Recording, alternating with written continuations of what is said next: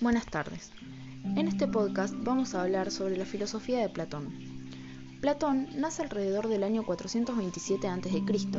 Fue procedente de una familia aristocrática, pero sin embargo su filosofía también se interesa por la vida cotidiana como la de Sócrates, puesto que pone la mira en el hombre auténtico y en el Estado auténtico.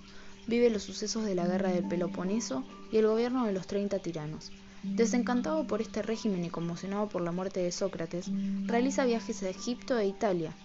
Regresa a Atenas y funda la Academia. Posteriormente emprende un nuevo viaje a Italia.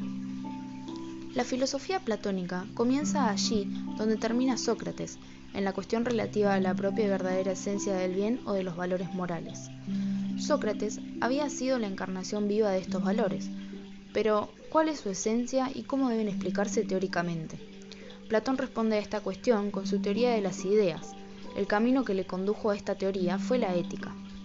Para que se entendieran mejor sus enseñanzas, que no son nada fáciles, Platón recurría frecuentemente en sus diálogos a mitos. Esos mitos no son de tipo religioso o tradicional, sino algo así como cuentos que sirven de ejemplo a lo que él quiere decir. Se parecen a las parábolas que otro maestro, Jesucristo, solía utilizar para que la gente sencilla le comprendiera mejor. En este podcast vamos a hablar sobre el mito de la caverna, narrado por Platón.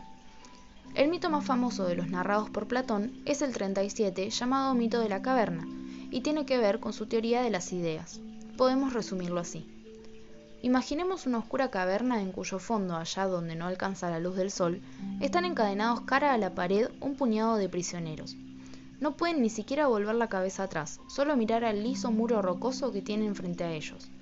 Tras los prisioneros hay encendidas unas cuantas hogueras y varias personas van y vienen transportando cargas diversas, armas, jarrones, estatuas, ramas de árbol y hasta animales vivos.